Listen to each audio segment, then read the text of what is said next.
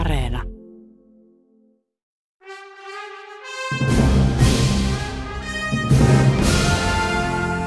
Maailmaan mahtuu paljon hienoja kirjoja ja upeita elokuvia. Mutta monestako hienosta kirjasta on onnistuttu tekemään upea elokuva? Kirja versus leffa. Toimittajana Jarmo Laitaneva.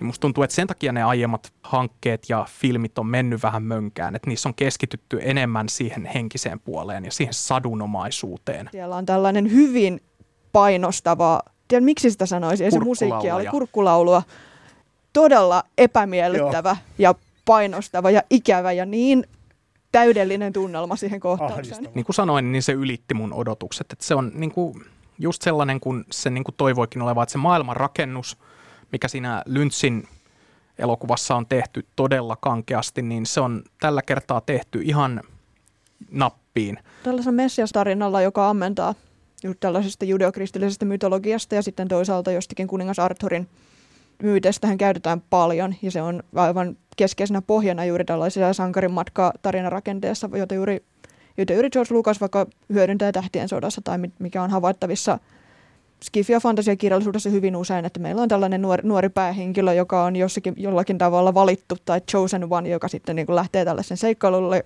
ja jonka kohtalona on kukistaa tämä jokin suuri paha.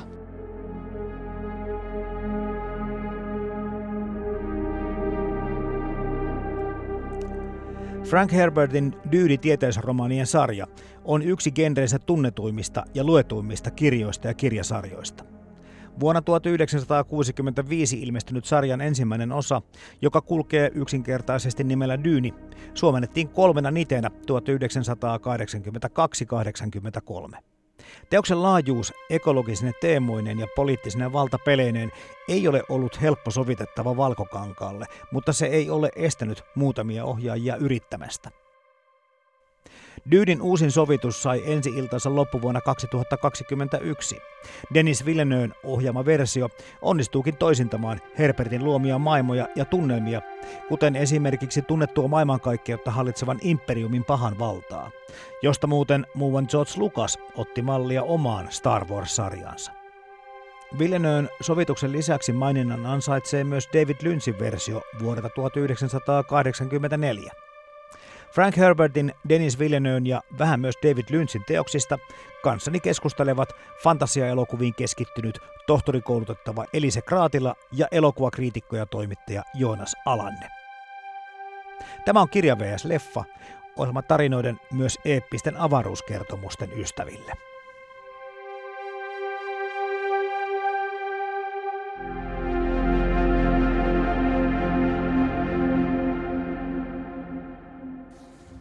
Frank Herbertin tuhatyhdeksänsataakuusikymmentäviisi ilmestynyt Dyyni. Tästä joku on sanonut kyllä, tai jostakin lukenut, että, että tämä saattaa olla jopa kaikkien aikojen tai luetuin skifikirja. Onko teillä mitään tämmöistä tietoa tai havaintoa tämän suosion suuruudesta tai laajuudesta? Kyllä, mä olen ton saman jutun kuullut, että se on ainakin myydyin.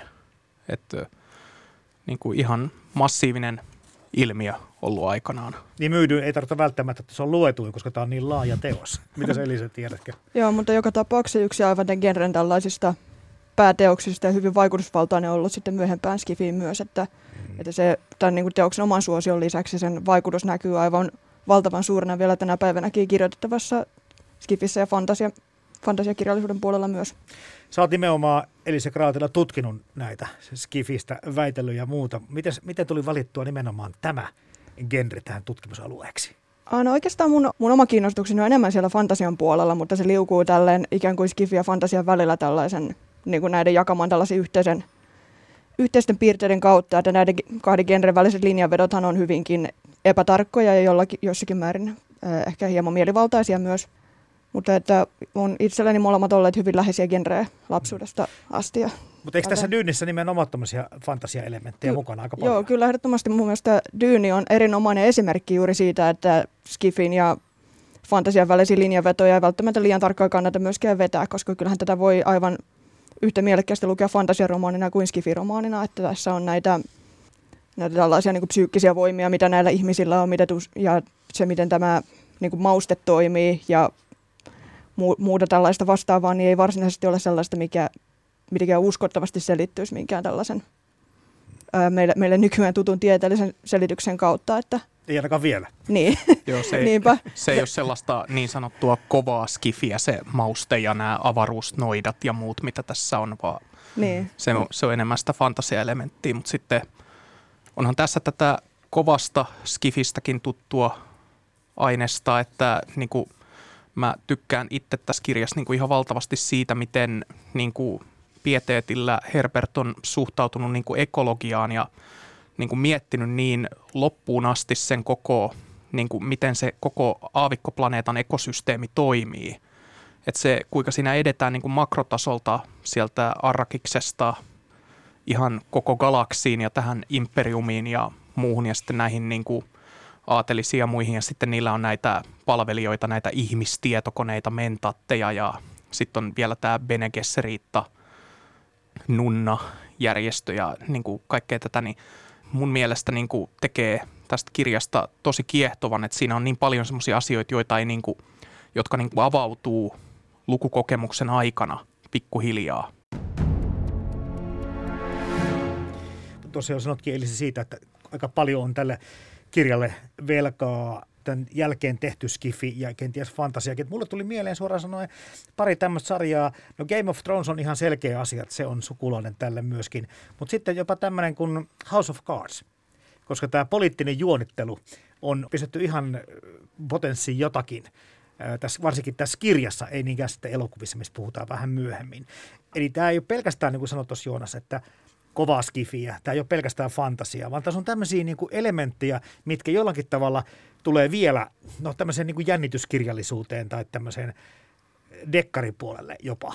Joo, joo, tämä poliittisen thrillerin puoli on tosi kiinnostava tässä. Ja jotenkin se, että miten tämä ikään kuin yhdistää useita tällaisia toisilleen.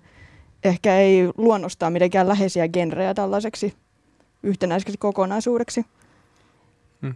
Ja se, mikä mulle tuli tuosta, mitä Joonas sanoi, ta, sanoi aikaisemmin mie- mieleen, niin juuri tällainen planetaarisen tai laajemmankin skaalan tällainen, niin kuin tällainen vieraan todellisuuden rakentaminen, minkä kautta tätä, tätä tarinaa tässä kerrotaan. Että tässä luodaan tämä aavikkoplaneetta Arrakis ja sitten tämä koko galaktinen imperiumi siinä ympärillä, niin se on hyvin tyypillinen tällainen ja hyvin onnistuneesti tässä, to, tässä toteutettu yksi aivan parhaista esimerkkeistä tällaisesta hyvin tota, laajan skaalan tarinankerronnasta, mitä sekä skifissä että fantasiassa paljon tehdään. Että siitä ikään kuin siitä maailmasta tehdään sen tarinan se todellinen päähenkilö ja se keskeinen kiinnostuksen kohde. Vähän niin kuin Asimovin säätiö.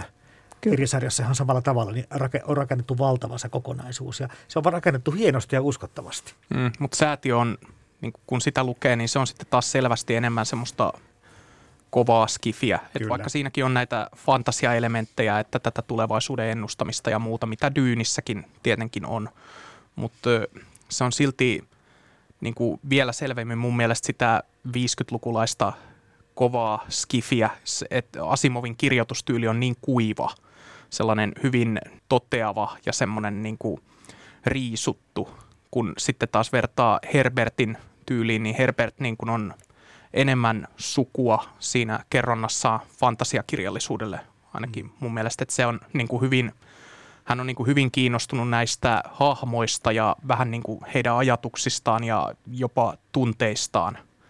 Silloin kun mä itse luin tätä, tätä teosta, niin mulla tuli hirveän voimakas assosiaatio tuohon Tarun sormusten herrasta. Kyllä. Jokahan vahvasti myös oli tällainen kuusikymmentäluvulla suuren suosion noussut aikalaisteksti. Ja juuri siinä, että, mit, että, miten, että miten tämä maailma on niin täynnä yksityiskohtia ja niin pieteetillä ja huolella rakennettu, ja miten se jotenkin nousee sieltä sen, sen maailman tunnelma siksi sellaiseksi keskeiseksi asiaksi, mikä tässä kirjassa vetää. Mm. Mä en tiedä sitä, tota, että voiko tätä verrata taas sitten myöskin Narniaan, jossa on myös tämmöinen niin kuin pitkä sarja, lähinnä sen takia, että kun se tässä on tämmöinen jollakin tavalla pikkusen kristillinen sanoma, tai onko se pelkästään kristillinenkään, on näissä muissakin uskonnoissa tämmöisiä messias-pelastajataruja. Tämähän ihan, tämä kirjahan niin kuin ihan suoraan kyseenalaistaa tämmöiset niin kuin messias- ja pelastajajutut, että silloin kun tämä Villeneuven elokuva ilmestyi, niin silloinhan, tai silloin kun sen piti ilmestyä, sehän koronan takia vähän lykkääntyi, niin alkoi ilmestyä näitä tämmöisiä think piece-artikkeleita nettiin, että kuinka Dyyni on vaan tämmöinen tyypillinen white savior tai valkoinen pelastaja, tällainen tarina, että kuinka tämmöinen valkoinen mies muuttaa alkuasukkaiden keskelle ja omalla kyvykkyydellään nousee niiden johtajaksi. Mutta sitten, kun, sitten kun lukee sitä kirjaa, niin siinähän niinku, ö, eihän se niinku mene ihan näin mustavalkoisesti. Et vaikka si- on siinä mm. niitä, niitä elementtejä, mutta se kuitenkin niinku enemmän ehkä kritisoi myös tämmöisiä narratiiveja ja sitä, että niinku, tämmöisiä niinku karismaattisia johtajia ja muita.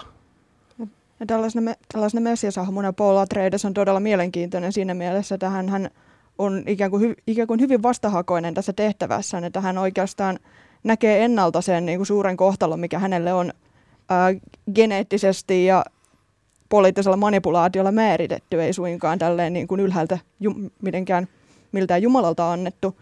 Ja hän haluaisi pysäyttää sen, hän haluaisi pysäyttää tämän pyhän sodan, mikä tässä on tulossa, ja hän ei pysty siihen, hän epäonnistuu.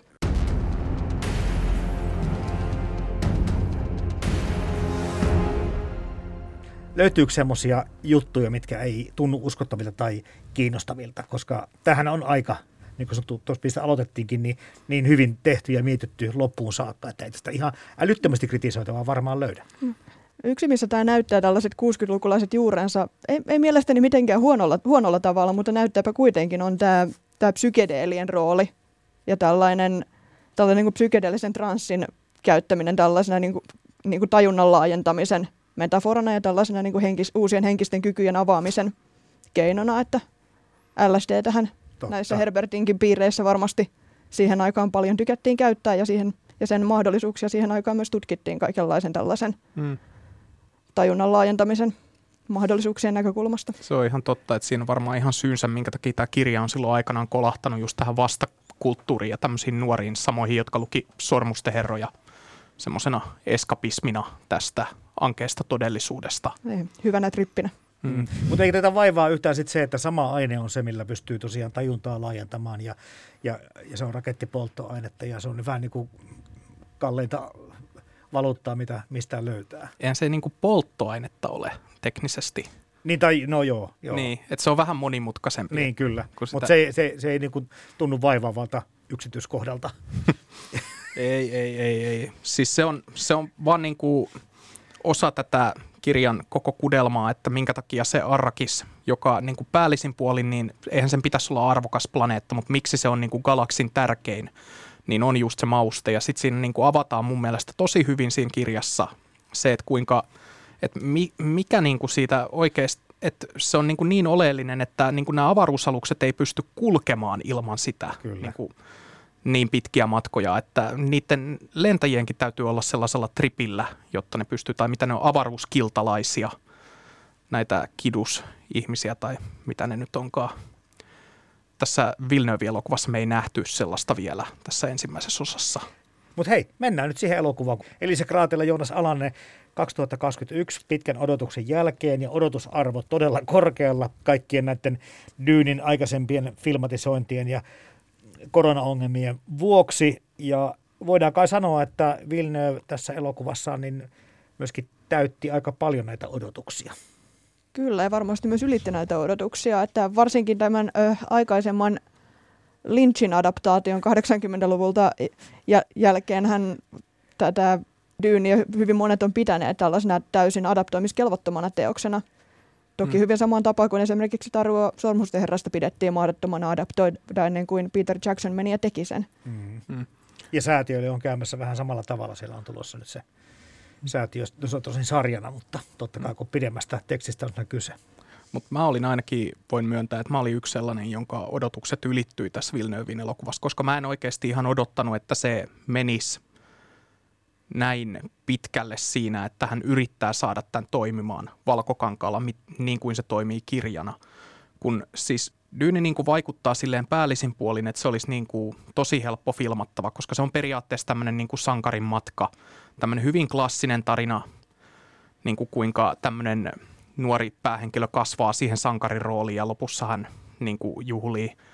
Mutta sitten kun mennään siihen kirjaan, niin sen vetovoima perustuu kuitenkin tähän maailmanrakennukseen ja kaikkeen niin kuin muuhun, mistä me ollaan tässä jo puhuttu, niin kuin siihen yksityiskohtiin, jotka niin kuin elokuvan keinoin niiden avaaminen voi mennä tosi kankeaksi, niin kuin tässä Lynchin versiossa kävi. Että sehän tuntuu jopa sekavammalta kuin tämä Villeneuven elokuva, vaikka se on lyhyempi. Jopa. Ja vaikka siinä, se selitetään, järjettömän paljon sekavammalta. Vaikka siinä selitetään ihan jokainen asia, mikä nähdään, niin silti se tuntuu paljon sekavammalta.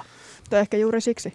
Niin, kun siis se, se elokuvahan niin kuin alkaa sillä, että tämmöinen avaruuskiltalainen raahataan siihen keisarin eteen semmoinen. Ja se kohtaus herättää vaan tosi paljon kysymyksiä, että niin mikä juttu tää on?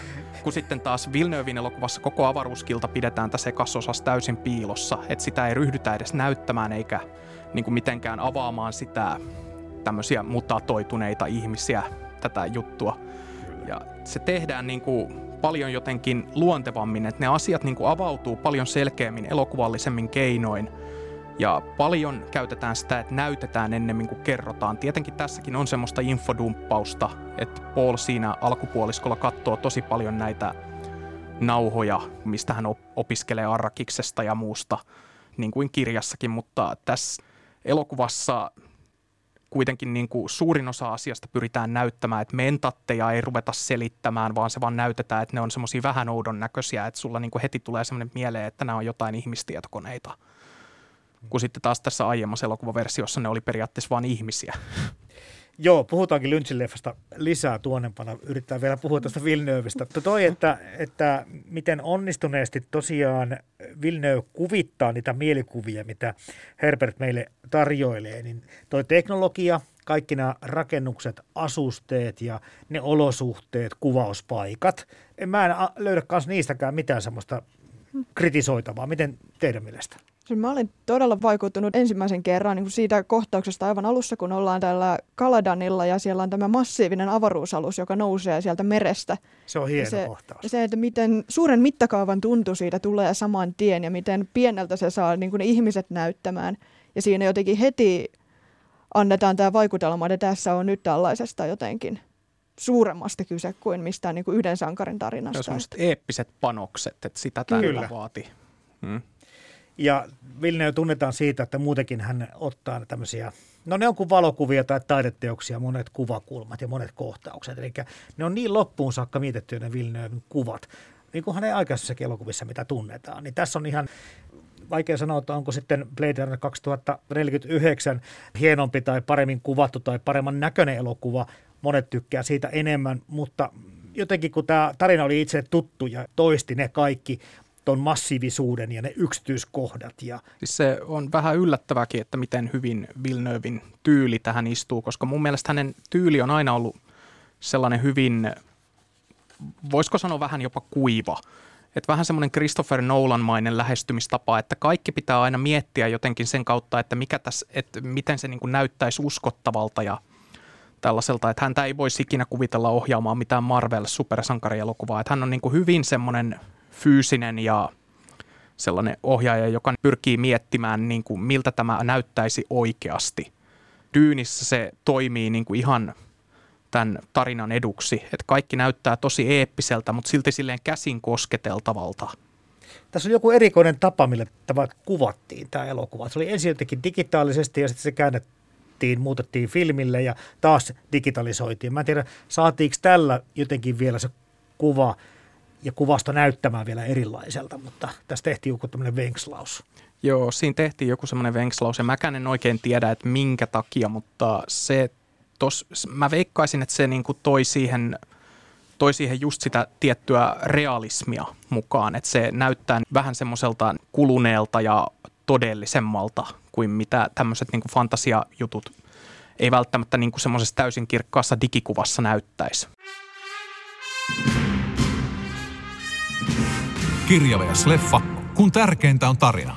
Yksi asia, mihin tässä leffassa kiinnittää erityistä huomiota, on mun mielestä rytmi. Siinä on semmoisia pätkiä, missä pitkiä aikoja ei oikein tapahdu mitään. Ja sitten semmoisia pätkiä, missä ei oikeastaan puhutakaan mitään, eikä ollenkaan ääniä. Miltä ne teistä tuntuu? Musta tuntuu, että ne sopii tämmöiseen suurelokuvaan ihan loistavasti. Ja mä tykkäsin nimenomaan, yksi hienosta jutusta oli musiikin lisäksi toi rytmitys tässä leffassa. Kyllä, ja erityisesti nämä niin kuin pitkät hiljaiset jaksot, joissa kuvataan vain, vain tätä, tätä aavikkoa, joka siellä hiljakseen kohisee taustalla, niin luo juuri, juuri sellaista massi, massiivisen jotenkin tilan ja ajan ja etäisyyden tuntua ja sellaista painoa tähän, hmm. tähän tarinaan, mikä, mikä korostaa juuri sellaista niin kuin eeppisyyttä tässä ja tällaista niin kuin inhimillisen tuolle puolen menevää tunnetta. Hmm.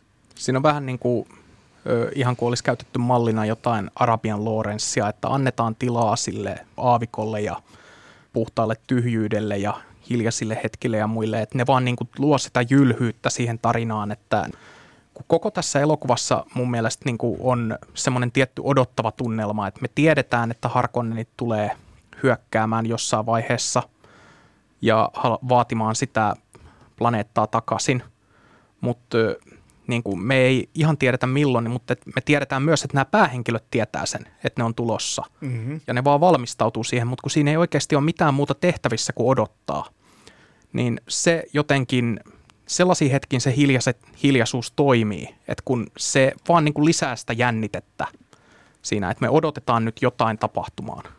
Jordaniassa, Abu Dhabissa, siellä hiekkaa riittää, sitä on kuvattu sieltä elokuvaa, mutta myös Norjan vuonoilla. Sanoit tuossa Elise niistä, siitä kohtauksesta, vaikka kun se alussa se alus nousee sieltä vedestä. Siinähän oli aika jylhää sitä kuvastoa. Näyttää siitä, että se on ehkä sieltä Norjassa. Se on varmaan Norjasta. Kyllä, mutta kuvauspaikatkin tässä niin on, on toiminut kyllä edukseen. Joo. Ja mitä tuohon äänen, äänimaiseman käyttöön vielä tulee, niin siinä, siinä luodaan tosi mielenkiintoista kontrastia myös näiden eri planeettojen välillä sen avulla. Että erityisesti siinä kohtaa, kun me ollaan jo totuttu tähän tähän Arrakiksen dyynien hiljaisuuteen, niin siinä vaiheessa, kun siirrytäänkin tänne tämän Imperiumin armeijoiden Saurdaukarin kotiplaneetalle, ja siellä on tällainen hyvin painostava, tiedän miksi sitä sanoisi, ei se musiikkia, oli kurkkulaulua. Se on hieno. On, mm, ja se on todella epämiellyttävä joo. ja painostava ja ikävä ja niin täydellinen tunnelma siihen kohtaukseen. Siinä tuli mulle jotkut sormusten herra ja örkit niin kuin mieleen, ihan semmoinen joku rautapihameininki. Joo, kyllä. Mutta nyt kun te puhutte tästä musiikista, niin tämä Hans Zimmerin tuotanto tässä hommassa, mitenkä isossa roolissa se on. Ja kaikki, jotka yhtään leffoja on seurannut tai katsonut, niin tietää tämän Zimmerin, että hän on ihan velho jätkä. Mutta tässä tuntuu, että oiskohan jopa niin kuin melkeinpä parasta jälkeen ikinä. Se äänimaailma on niin upea. Mä en edes erota näitä Zimmerin elokuvasävellyksiä enää toisistaan. Että niinku jos niitä soitettaisiin mulle, että savuttiin sarjana peräjälkeen, niin en mä pysty niistä erottamaan. Mutta on tässä hei ihan hyvin hillittyä ja hallittua ihan erilaista, kun tässä ei ole Marvel-ryminää, eikä täytetä niitä hetkiä nimenomaan toiminnalla, vaan sillä hiljaisuudella ja semmoisella hyvin erilaisella äänimatolla. Mutta ei, ei pidä nyt silleen niin kuin antaa semmoista kuvaa, että tässä sitä ryminää ei olisi, että kyllä tässäkin, no on. Mm, kyllä tässäkin tiedetään, milloin se pitää pauhata oikein kunnolla sen musiikin.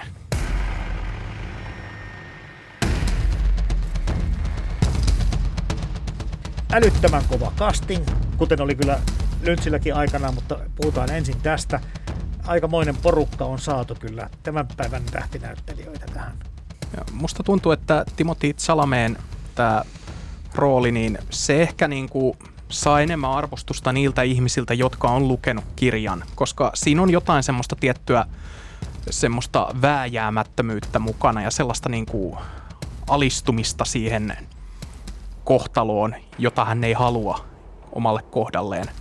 Se on tosi hillitty, mutta mä, pystyn, joo, mutta mä pystyn lukemaan siitä niin kuin tällaisia piirteitä, jotka varmaan niin kuin kantaa siihen seuraavaan osaan mukana. Et se on, niin kuin, tuntuu, että se on niin kuin mietitty ihan alusta alkaen, että m- tämä hahmo niin kuin tietää tavallaan sen, mitä kohti hän on menossa.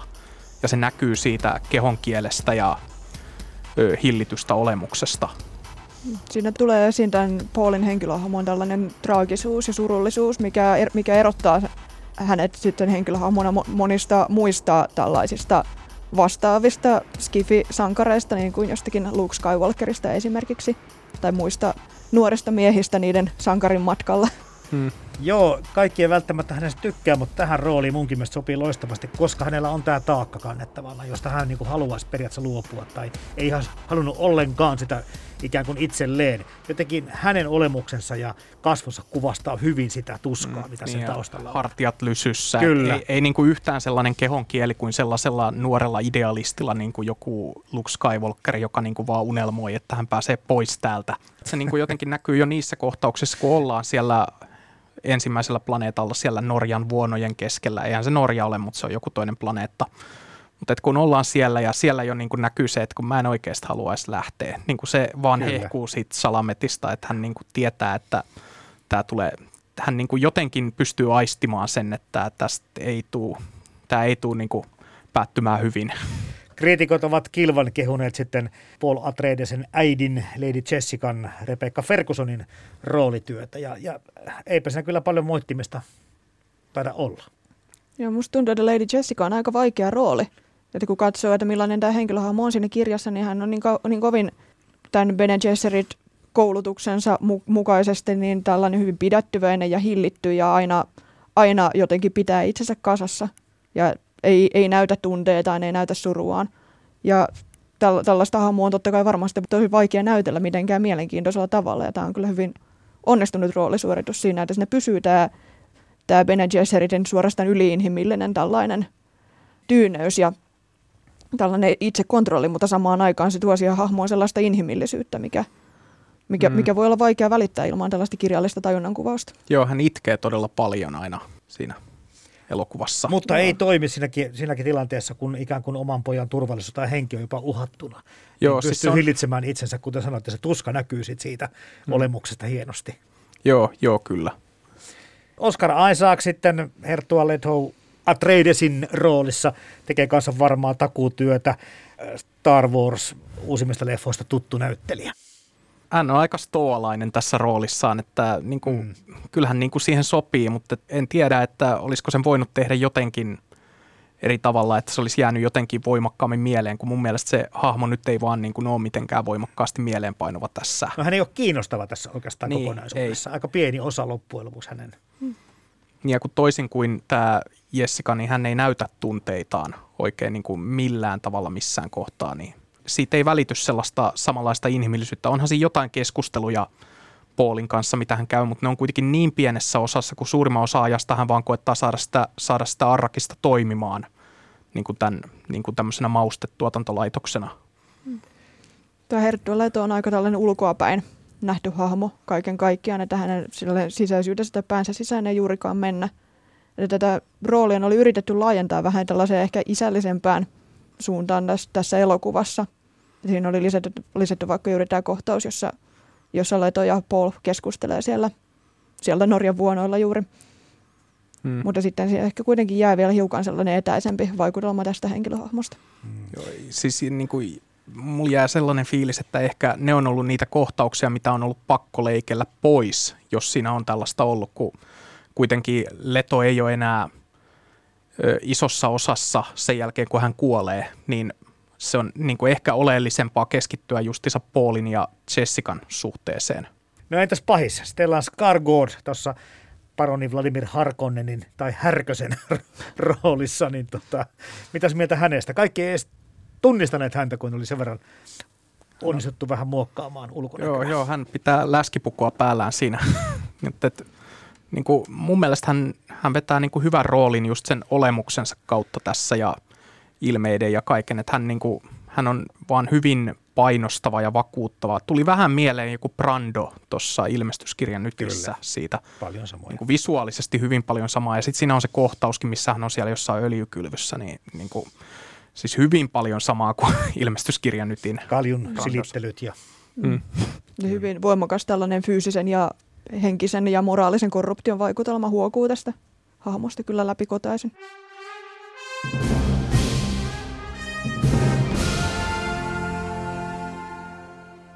Frank Herbertin, Denis Villeneuven ja vähän myös David Lynchin teoksista kanssani keskustelevat fantasiaelokuviin keskittynyt tohtorikoulutettava Elise Kraatila ja elokuvakriitikko ja toimittaja Joonas Alanne.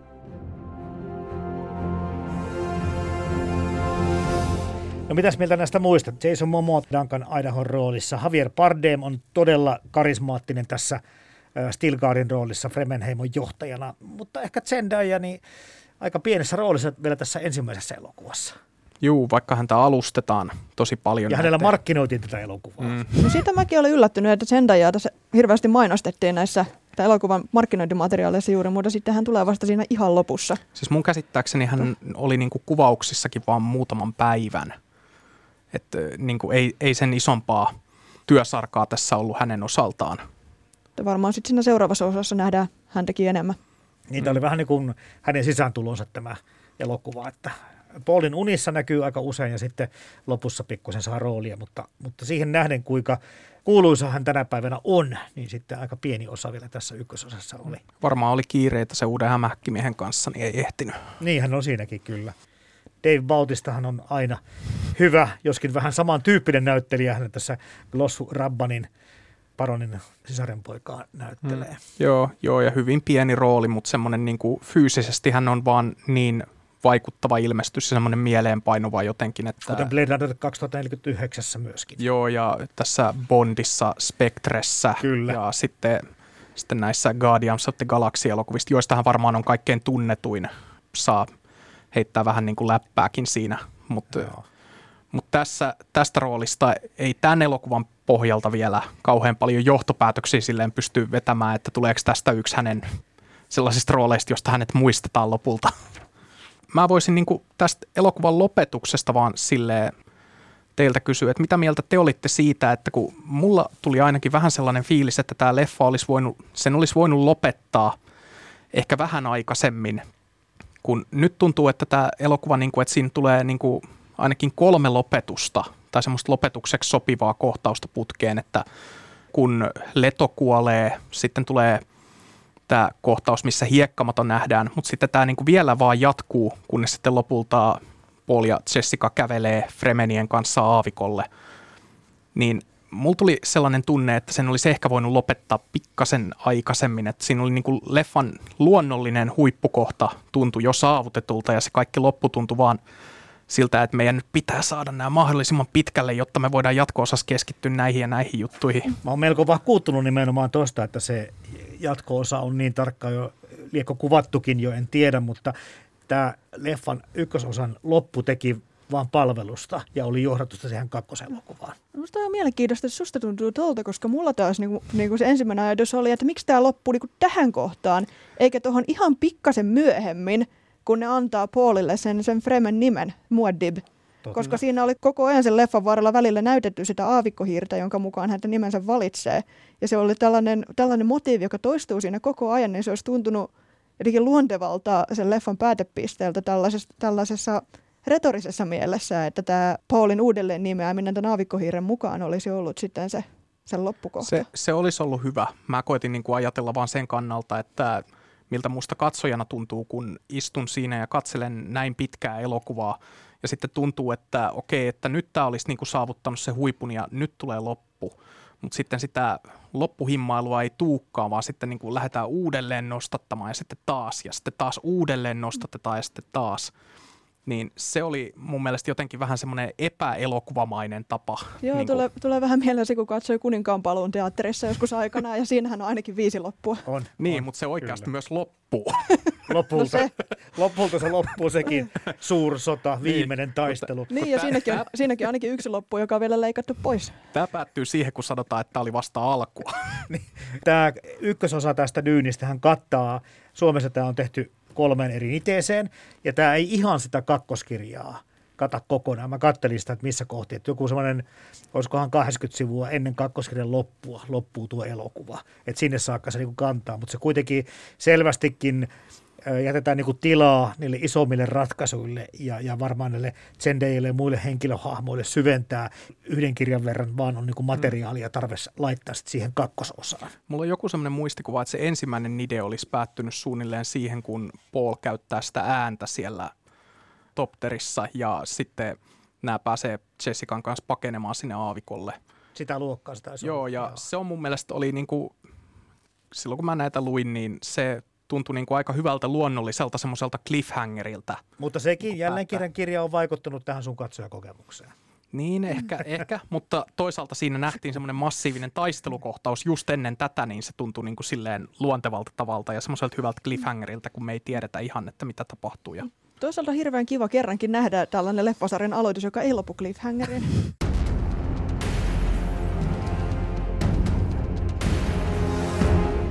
Nyt siitä Lynchistä muutama sana, Elise Kraatila ja Joonas Alanne.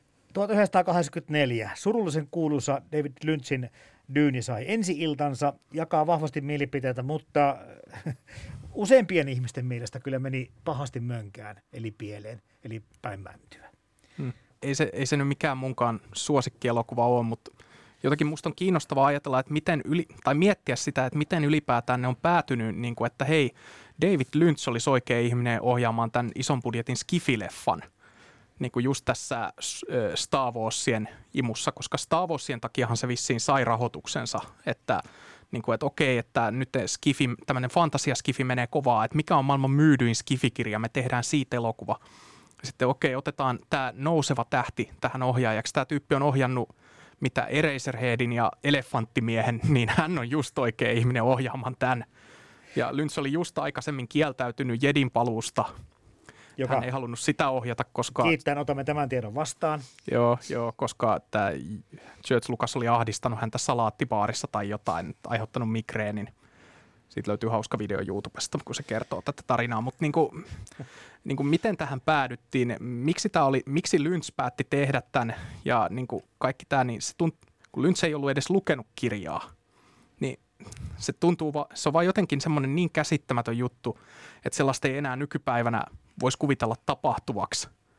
Ja sitten, no ennen Lynchia oli vielä se Jodorowskyn Dyyni, kun Alejandro Jodorowskyn piti tehdä oma versio Dyynistä alun perin, mutta sitten sen, se olisi maksanut ihan liikaa, mutta sehän, ja siitä on tehty se hieno dokumentti, jossa... Oletteko muuten nähnyt sen dokkarin? Joo, mä katsoin sen just. Joo, mutta hänellä oli niinku sellainen ajatus, että hän niinku värvää nämä kaikki maailman luovat ihmiset. Siinä piti olla Salvador Dalia mukana, ja sitten siinä oli Moebius, tämä sarjakuvataiteilija oli... piirtänyt kuvakäsikirjoituksen, ja sitten siinä oli H R. Gigerin piti suunnitella nämä Harkonnenit, ja niin kuin se, se oli niin kuin ihan semmoinen niin, niin älyttömän ö, luovan kuulonen, tai sellainen niin kuin luovuus yliannostus. Ehkä jopa le- suuruuden hullu. Joo, jo, siis elokuva olisi varmaan ollut ihan kamala. Nämä on kuitenkin Lynch ja sitten tämä Jodorowsky, niin ne selkeästi tuntuu ammentavan siitä, että Dyyni oli alun perin semmoinen vastakulttuurijuttu, että se on vedonnut tämmöisiin ihmisiin, jotka, joita niin kuin kiinnosti ehkä tässä tarinassa enemmän nämä henkiset jutut kuin tämä niin kuin varsinainen maailmanrakennus tai nämä kovan skifin elementit, mitkä siinä kirjassa muhun vetoaa. Niin musta tuntuu, että sen takia ne aiemmat hankkeet ja filmit on mennyt vähän mönkään, että niissä on keskitytty enemmän siihen henkiseen puoleen ja siihen sadunomaisuuteen. Joo, noin maailmat, asusteet, hahmot, psykologia, ne on, ne, ne on kyllä tosi semmoista kökköä, kamaa kaikki. Mulle tuli mieleen se, että Art Deco niin kuin tyylisesti kohtaa Jules Vernen tarinat, eli kaikki selitetään auki. Mutta se ei oikein niin kuin onnistunut mikään, ja se on totta, että sitä leikattiin paljon, ja tuotteet, rahoittajat puuttu siihen, eikä Lynch taida itsekään olla tyytyväinen tähän teokseensa. Ei, ei oo. Mutta Frank Herbert sen sijaan oli ilmeisesti hyvinkin tyytyväinen tähän adaptaatioon. Hmm. Joo, ja Jodorowskykin oli sen dokumentin perusteella tyytyväinen siihen, että se oli niin huono, kun hän pelkäsi, että hänen sydän särkyy, kun Lynch tekee Dyynin, ja se on niin paljon. Ja se, on, se tulee nyt sitten olemaan se hänen visio, johon hän vuodatti omaa sydänvertaa, mutta sitten se olikin huono, niin hän oli vaan onnellinen. Lynchhän pyrki noudattamaan tarinaa uskollisesti, mutta sitten se menee metsään monella muulla tavalla. Mitäs sitten mieltä olette tästä Villeneuven elokuvan eroista, kun puhutaan kirjaan verrattuna? Mun mielestä edustaa hienosti samaa maailmaa. Kyllä joo. Et kyllä se tuntuu just sellaiselta Dyynin kuvitukselta. Niin kuin sanoin, niin se ylitti mun odotukset. Et se on niin kuin just sellainen, kun se niin kuin toivoikin oleva, että se maailmanrakennus, mikä siinä Lynchin elokuvassa on tehty todella kankeasti, niin se on tällä kertaa tehty ihan nappiin. Että on niinku ollut hyvä, että ne päätti, niinku, että ei yritetä ahtaa sitä koko tarinaa yhteen elokuvaan, vaan jaetaan tämä kahteen osaan. Hmm. Se on myös hirveän hyvä, hyvä, että tässä jotenkin tavoitetaan se, että mistä tässä maailmassa on kysymys. Jotenkin tämä skaala ja tämä ekologinen puoli ja tämä, tämä koko mittakaava ja juuri nämä niinku hiljaisuudet ja äänimaisemat, mistä me aikaisemmin puhuttiin. Sen sijaan, että lähdettäisiin luomaan sitä maailmaa niiden yksityiskohtien kautta. Myös tässä adaptaatiossa on hirveän fiksua karsintaa, esimerkiksi juuri sen suhteen, että, että tätä vieraskielistä sanastoa on jätetty vähemmälle. Joo, ja että... selvästi kohtauksia, ihan kirjasta merkittäviäkin kohtauksia oli poistettu, mutta mun mielestä onnistuneesti. Että ainut, mitä jäi vähän odottelemaan, se oli mahtava kohtaus se, kun, kun Atreides saapuu sinne Arrakis-planeetille, niin se paikallinen ylimystö tulee illallisvierailulle tähän Atreidesin luo. Ja se oli mahtavasti se uhka kuvattu siinä. Mutta se puuttui tästä elokuvasta, kuten muutama muukin kohtaus. Juu, sit mm. sitä nimenomaista kohtausta mäkin jäin vähän kaipaamaan. Okei. Ei mitään muuta muista sillä. Jotenkin tässä elokuvassa tuntuu, että se aika, mikä, minkä ne Atreidesit viettää siellä Arrakiksessa, niin ennen kuin heidät syöstään vallasta, niin se tuntuu jotenkin paljon tiivistetymmältä. Se on lyhyt. Joo. Kyllä. Kun kirjassa taas tuntuu, että ne on siellä kuitenkin sen verran kauan, että ne saa sen niin kuin, ö, mausteen hankinnan jotenkin taas kulaamaan. Kun taas tässä tuntuu, että ne ei niin kuin saa sitä missään vaiheessa toimimaan, ennen kuin Harkonnenit jo hyökkää päälle.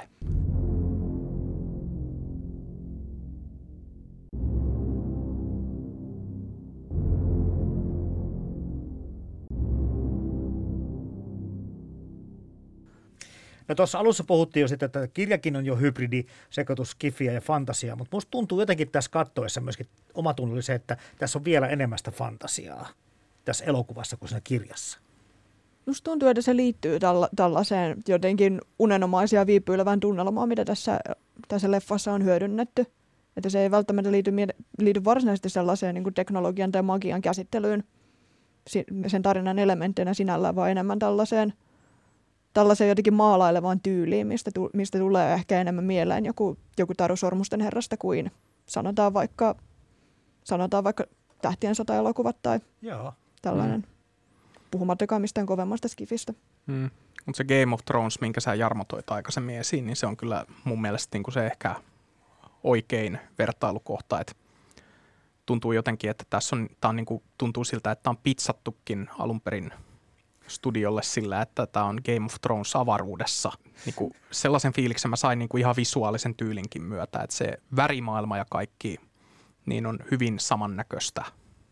Herbert, joskaan ei myöskään Villeneuve ole mitenkään huumoristaan ehkä tunnettuja tyyppejä, mutta nämähän on vakavia, aika totisia molemmat, sekä kirja että Villeneuven leffa, mutta jotenkin tuntuu vielä tämä elokuva taas pikkusen totisemmalta.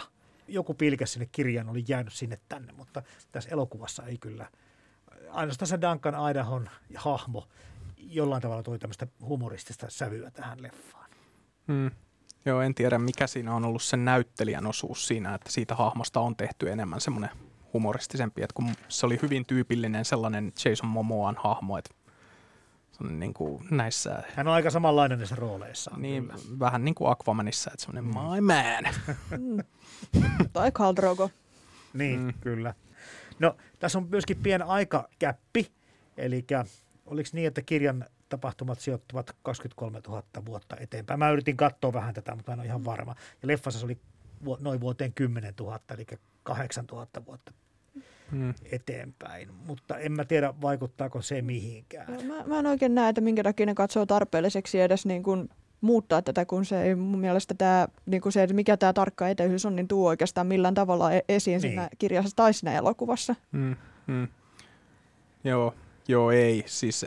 Mun mielestä semmoinen niin kuin ylipäät, se voisi ihan yhtä hyvin sijoittua kauan sitten kaukaiseen galaksiin että, niin kuin, ja silti upota yleisöön. Mutta se on varmaan sen kovan skifin genren peruja, että sen pitää jotenkin niin kuin, liittyä ihmisten, ihmiskunnan tulevaisuuteen. Pitää olla numeroita.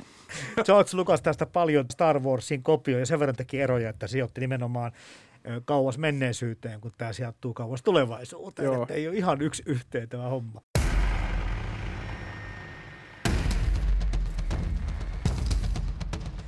Erittäin paljon uskonnollista kuvastoa ja tematiikkaa tässä mukana. Jäin miettimään näitä vaikutteita ja, ja puhuttiin jo mielenvapauttajista, L S D:stä ja muuta, mutta miten tämä uskonnollisuus, miten te näette, kun se on niin vahvasti näissä monissa muissakin skifiteoksissa mukana? Mm. Tässähän tämä uskonto esitetään, no varsinkin siinä kirjassa, ainakin toistaiseksi vähemmän siinä leffassa, niin hyvin tällaisena keinotekoisesti rakennettuna ja niin kuin tahallaan manipulaation välineeksi rakennettuna asiana. Että meillä on tämä Bene Gesseritin suuri suunnitelma, jossa tää, tätä niinku uskontoa ja tätä Messias-tarinaa istutetaan varta vasten näiden planeettojen kansoille, ja, jotta saadaan ne ikään odottamaan tätä Messiasta, jota, jota tämä sama Bene Gesserit-organisaatio samaan aikaan geneettisesti tahallaan jalostaa vuosisadasta toiseen. Hmm. Ja sitten kun se tulee, niin maailma on ikään kuin valmis hänelle. Joo, mutta se, sekin tuntuu hyvin kuusikymmentälukulaiselta ajatukselta silleen, Kyllä. että niin kuin kyseenalaistetaan tätä koko organisoidun uskonnon käsitettä Kyllä. siinä. Hmm. Mm, mutta se on, se on oikeastaan aika hieno tällainen messias-narratiivin dekonstruktio. Mm. Mutta onko tämä nyt miten tyypillinen? Sä oot, eli sä näitä on tutkinut näitä tämän tyyppisiä, niin löytyykö vastaavia ajatusmalleja näistä? Tällaisella messias-tarinalla, joka ammentaa tällaisesta judeokristillisestä mytologiasta ja sitten toisaalta jostakin kuningas Arthurin myytestähän käytetään paljon, ja se on aivan keskeisenä pohjana juuri tällaisella sankarin matkaa tarinarakenteessa, jota juuri, jota juuri George Lucas vaikka hyödyntää Tähtien sodassa tai mikä on havaittavissa skifi- ja fantasiakirjallisuudessa hyvin usein, että meillä on tällainen nuori, nuori päähenkilö, joka on jossakin jollakin tavalla valittu tai chosen one, joka sitten niin kuin lähtee tällaisen seikkailulle ja jonka kohtalona on kukistaa tämä jokin suuri paha. Matrix-trilogia. Tai, tai Harry Potter. Mm. Harry Potter ihan Joo. samalla tavalla. Nämä liittyy kaikki. Joo, ja siinä tulee alussa se, mikä se on, englanniksi se on inciting incident. Mm. Ja sitten se, mä en tiedä mikä se on suomeksi se vastine, mutta kuitenkin tämmöinen niin kuin joku, mikä pistää sen niin kuin henkilön sille matkalleen sitten lopulta. Ja tässä se taitaa olla, niin kuin, se voi olla joko se muutto sinne Arrakikseen, tai sitten se voi olla se, kun... Öö, Paul pakotetaan maanpakoon lainausmerkeissä sinne aavikolle, mutta kuitenkin siinä on niinku semmoisia piirteitä, jotka ammentaa suoraan siitä monomyytistä, mistä Elise tässä puhui. Hmm. Oma ehkä huomio kiinnittyi semmoisenkin yksityiskohtaan, että, että minkälaisen maailmankuvan tämä antaa, ja sitten kun miettii, että miten valtavasti teknologia on kehittynyt tässä maailmassa, kahdeksassatuhannessa vuodessa vaikka eteenpäin. Ja sitten miten vähän ihminen on kehittynyt samassa ajassa. Pois lukien tietenkin tämä Bene Gesserit järjestö, jotka osaa tätä psykologista voimaa käyttää. Mutta vähän niin kuin negatiivisen tämä heikon kuvan antaa meidän ihmisrodun tulevaisuudesta siinä, että yhtä vallanhimosta ja yhtä tolloa porukkaa näyttää olevan kymmenen vuotta. Siis, no kun taustahan menee niin, että siinä on niin kuin ihmiskunta on ollut sodassa koneita vastaan. Ja sen takia kaikista tietokoneista on hankkiuduttu eroja roboteista ja muista. Ja sen takia ihmiset on ruvennut kehittämään mentaalisia kykyjään korvatakseen nämä koneet. Ja sen takia tässä ei semmoisia niinku tyypillisiä skifi-elementtejä ole. Mutta se taisi olla, että se tulee vasta jatko-osissa enemmän esiin. Kyllä tämä Butlerian jihad mainita, mainitaan niin, ohimennen. ohimennen ainakin siinä ensimmäisessä kirjassa myös. Hmm. Ja juuri tämä, tämä jonka, jonka tuloksena syntyi tämä uskonnollinen doktriini, että ihmisen mielestä ei saa tehdä. Ihmisen mieltä jäljentävää konetta ei saa tehdä, eli käytännössä tekoälyt ja tietokoneet bännättiin. Mm. Se on ylipäänsä hirveän mie- mielenkiintoista spekulaatiota, että miten tämä teknologia sitten kehittyy eteenpäin, jos suljetaan pois tietokoneet ja tekoäly. Koska suurin osa meidän tällaisista teknologia- ja tulevaisuuden visioista nykyään tuntuu rakentuvan siihen, että me luodaan itseämme älykkäämpiä robotteja, jotka ottaa vallan tai mm. jotakin vastaavaa. Ja tässä, tässä sitten ei ole kyse siitä, vaan juuri siitä, että tämän tyyppisiä robotteja ei saa tehdä, ja sen takia ihmisten täytyy sitten kehittää omaa aivokapasiteettiaan tässä tapauksessa näiden hallusinogeenisten aineiden avulla. Joo, ja se on tosi kiehtova niin kuin semmoinen visio tulevaisuudelle, että niin kuin mitä, mitä tämmöisessä tilanteessa kävisi, jos meillä ei ole koneita, niin, niin kuin Herbertin visioissa se johtaa siihen, että ihmiset ajautuu takaisin tämmöiseen keskiaikaiseen feodaalisysteemiin, mutta vaan galaktisessa mittakaavassa. Mm. Niin se on mun mielestä jotenkin tosi viehättävää, että se on samaan aikaan niin kuin kovaa skifiä, mutta sitten se on myös hyvin paljon tätä fantasiaa. Mm. Juuri näin, kyllä. Tästä tulee semmoinen kuva, vaikka olisi vaan tosiaan lukenutkin tämän ensimmäisen osan tai suomeksi kolmena nitenä julkaistun, että romahduksia sivilisaatiossa on tapahtunut matkan varrella. Hmm. Että se ei ole suoraan niin kuin linjaa mennä niin kuin ylöspäin koko ajan ja että ihminen kehittyy ja, ja teknologia kehittyy, vaan, vaan on tapahtunut jotakin notkahduksia ja sitten ollaan niin kuin sen takia tuossa pisteessä. Et tietokoneet on niin kuin sanot tuossa, niin Joo. no Joo. no.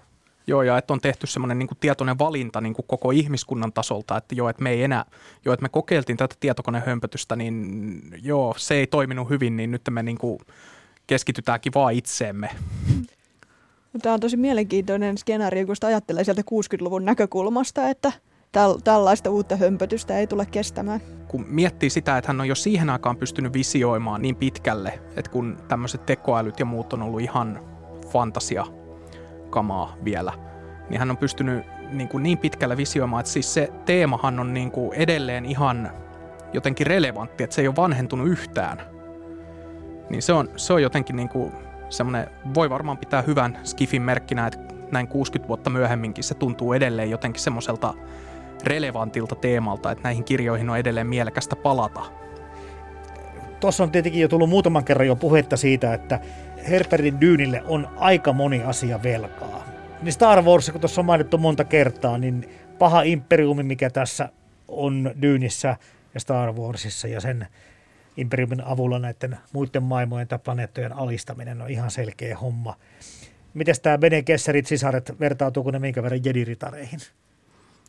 Kyllähän siinä tällainen esikuva-asetelma on nähtävissä. Toki, toki nämä Bene Gesserit on ehkä jollakin tapaa vähemmän tällainen hyvisorganisaatioksi määrittyvä, että jedeillä ei ole tällaista samanlaista rodujalostusta tai vuosisataista poliittista salaliittoa, joka keskittyy keräämään heille enemmän valtaa. Hmm. Mutta niilläkin on toisaalta jedeillä tämä valittu ajattelu, niin kuin mikä tulee näissä esiosissa, että kun Anakin on syntynyt ja hmm. niin kuin ne alkaa miettiä, että hän voi olla se valittu, joka tuo voimaan tasapainon ja sitten se paljastuu vähän myöhemmin, että se oikeasti saattaakin olla keisarin luomus, koko tämä juttu, tää, että on niin kuin manipuloitu midi-kloriaaneja ja luotu tämmöinen henkilö, joka ei oikeasti olekaan se valittu. Eikä toi planeettahommakin, kun miettii sitä Tatooine planeettaa Star Warsissa, niin kyllä se aika paljon Dyyniltä tuntuu. Joo, joo, mutta se on ihan täys perähikkiä. Kukaan ei halua sitä.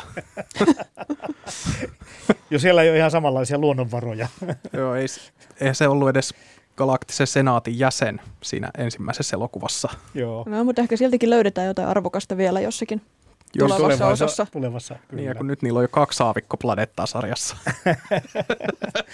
No se, että Herbertin Dyynistä on lainattu tosi paljon, mutta sitten taas Villeneuven elokuvassa, miksei Herbertin kirjassakin on sitten tämmöisiä viittauksia. Tuossa te puhuitte siitä jo tästä Eversti Kurtzin ilmestyskirja nyt -kohtauksesta, mikä oli tässä Paroni Harkonnen hahmossa nähtävissä. Mutta mitäs, tuleeko muuta semmoista, mikä... mikä tuossa leffassa olisi? No niin kuin siitä kurkkulaulannasta niin me jo puhuttiin, että se oli, ainakin mun mielestä siinä, se niin kuin tuntui hyvin niin kuin semmoiselta sormusten herroista lainaavalta kohdalta. Että se tuntui just semmoiselta, niin kuin, että näin örkit esiteltäisiin niin kuin just ennen taistelua. Nämä sardaukarit siinä valmistautuu taisteluun ja maalataan naamaa ja kaikkea. Sitten jotenkin niin kuin visuaalisesti se tuntuu sellaiselta jännältä, että se on sellainen kulmikas se tyyli. Se tuo jonkun toisen skifin mieleen. Ehkä siinä on jotain niin kuin, tota, avaruusseikkailu kaksituhattayksi enemmän. Et se no. se niin kuin justiinsa, että kuinka pyritään kuvaamaan tämmöinen niin kuin avaruusmatkailu ja ne alukset, niin ne kuvataan sellaisina, niin kuin ne näyttää jotenkin käytetyiltä, käytännöllisiltä, ei mitään hienouksia tai mitään sellaisia ö, skifi juttuja, mitä on nähty jossain Star Trekissä tai just näissä Star Wars-esiosissa, vaan enemmän just semmoista vähän niin kuin rujoa ja semmoista käytännöllistä ja sellaista, että se näyttää siltä, että se ehkä toimii, ei mitään maailman hienoimman näköistä tieteisvehjettä. Ei, mulle tuli tuosta rujoudesta vaan mieleen se, että sehän on muutenkin tällaisessa ny- nyky-skifi- ja fantasia-elokuvissa ja T V- TV-sarjoissa jotenkin vallitseva trendi, että tehdään tällaista niin kuin vähän rujompaa ja kuluneempaa, niin kuin vaikka esimerkiksi juuri Game of Thrones, että se maailma esitetään jotenkin synkempänä ja likaisempana kuin mitä ehkä tällaisessa mm. vanhemmassa skifi- ja fantasia, mm. skifissä ja fantasiassa on sitten ollut tapana. Joo, se on ehkä se aikakauden maku siinä asiassa, mutta onhan se vähän myös niin kuin jollekin Star Warsille velkaa, kun sehän oli ensimmäinen elokuva, jossa ne kaikki avaruusalukset ja kaikki näytti oikeasti siltä, että niitä käytetään. Että ne oli, kaikki oli tosi kulunutta ja sellaista rujon näköistä. Paitsi tähtiristeilijät. Niin, niin, ne mitä armeija pitää siistinä. Mutta niinku just ajattelee jotain Millennium Falconia ja tällaisia. Kyllä. Kaikki niinku näyttää siltä, sitä taisi olla se termi, mitä on Star Warsien kohdalla käytetty, että se näyttää eletyltä.